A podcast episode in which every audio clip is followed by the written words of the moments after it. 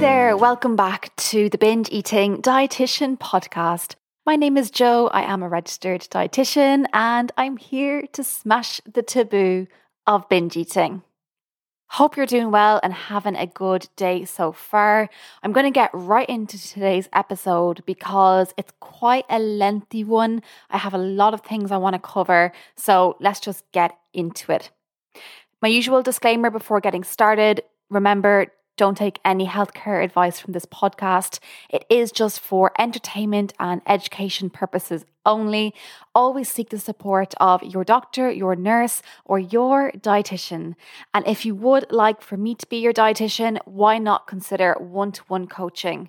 I work with my clients for eight weeks with the sole purpose of stopping binge eating. So, if that resonates with you and you think you are ready for one to one support, I will leave a link in the show notes with all of the details where you can book a free, no obligation introduction to sessions with me.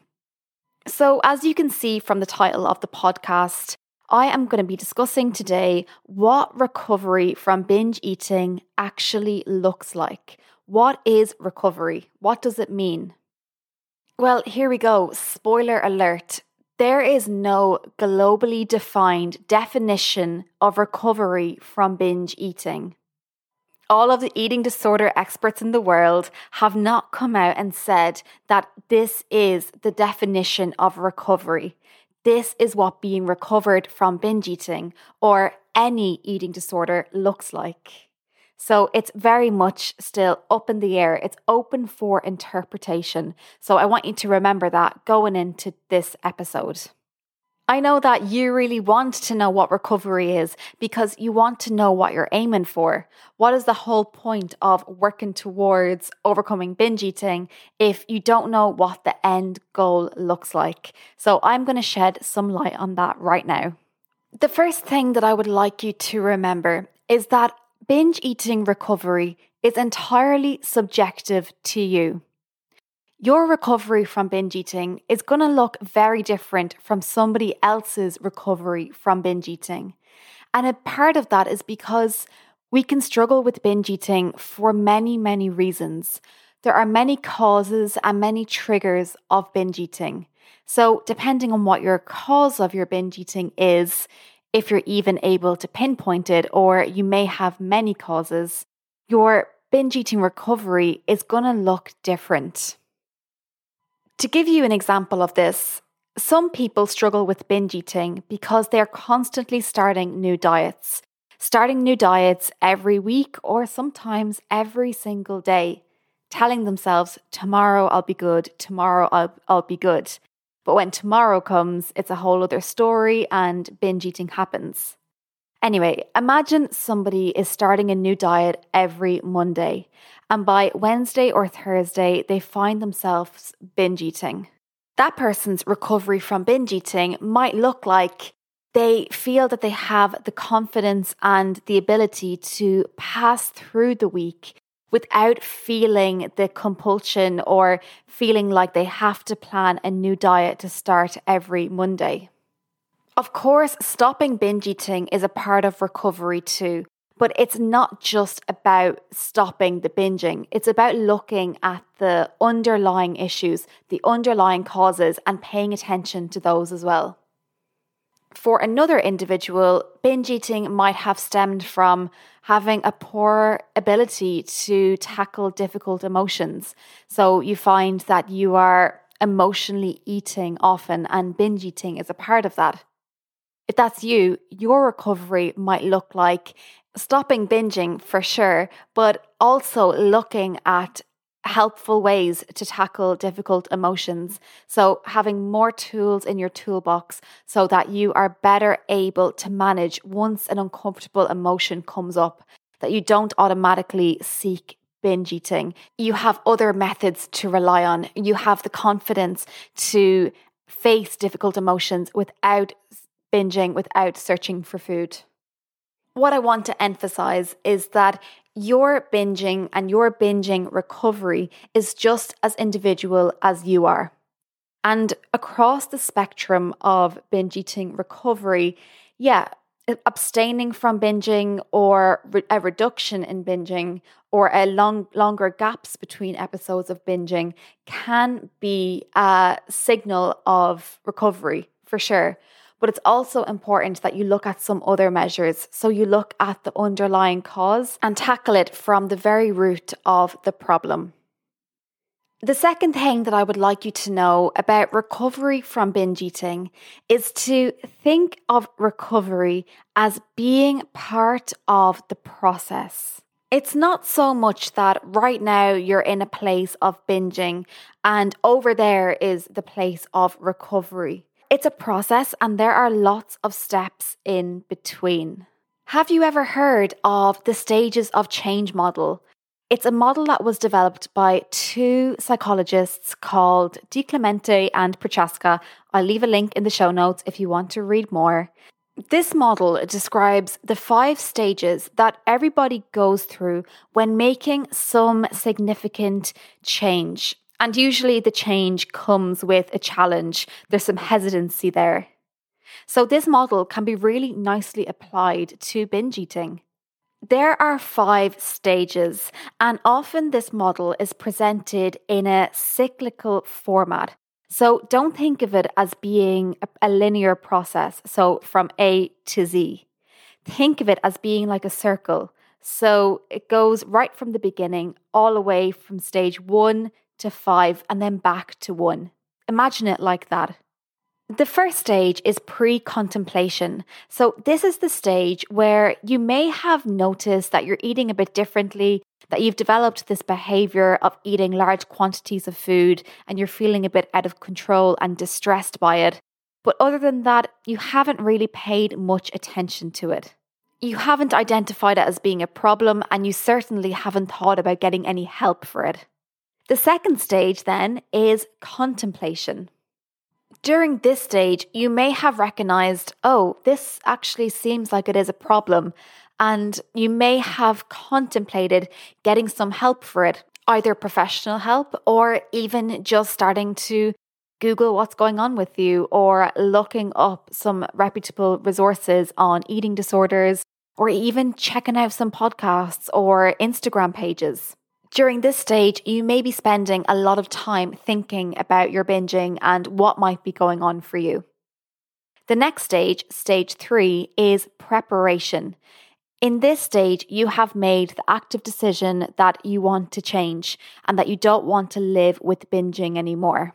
You may have started reading some books or even listening to this podcast, and you're starting to prepare for how you can put in place some strategies in your own life to stop binging.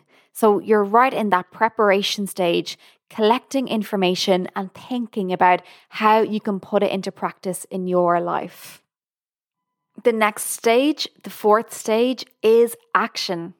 It's the stage where you begin, you start to implement everything that you've learned about binging. So, if you've identified that your binging stems from when you're on a diet, you might have made the active decision that you are not going to diet anymore. And you're starting to do things like breaking down your food rules, stop labeling foods as being good or bad, treat food or safe food. And maybe you've even thrown away your weighing scales. That's action. All of that falls in under the action stage. And how long will you be in the action stage before you move on to the next stage? Well, there is no way to tell. With any of the steps on the stages of change model, there is no set time that you should spend in each stage. And it's important that you don't feel rushed, that you need to constantly be going through the stages to get to the end. It's not like that. It's just about recognizing where you are and where the next step is. Anyway, I digressed there. So let's get back to the stages of change. The next stage after action is maintenance. So it's the stage where you have learned how to stop binging, you are living a binge free life, and it's about keeping yourself there for as long as possible. And it doesn't end there. The stage after maintenance is relapse. And that's when you have a relapse into your disordered eating behaviors. So, in this case, it might be that you have had a binge.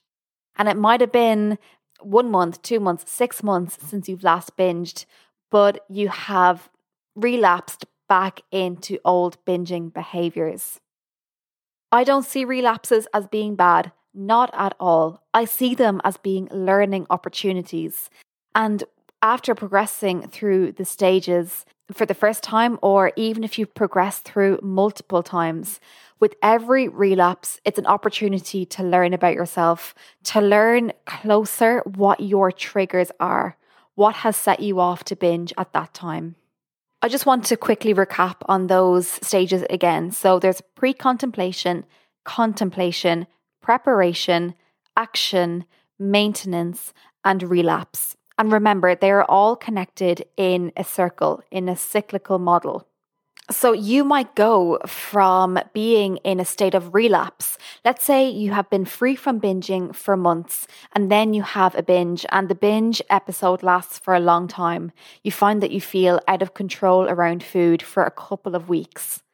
After that couple of weeks, you might go back to pre contemplation where you just want to block it all out, put it to the back of your mind, and don't even want to consider it as being a problem. You don't want to deal with it right now. So you might go from pre from relapse into pre-contemplation again. So starting the cycle again. Or you could go from that state of relapse and after the binge you recognize that oh, I have had a binge, I haven't had a binge for many months now.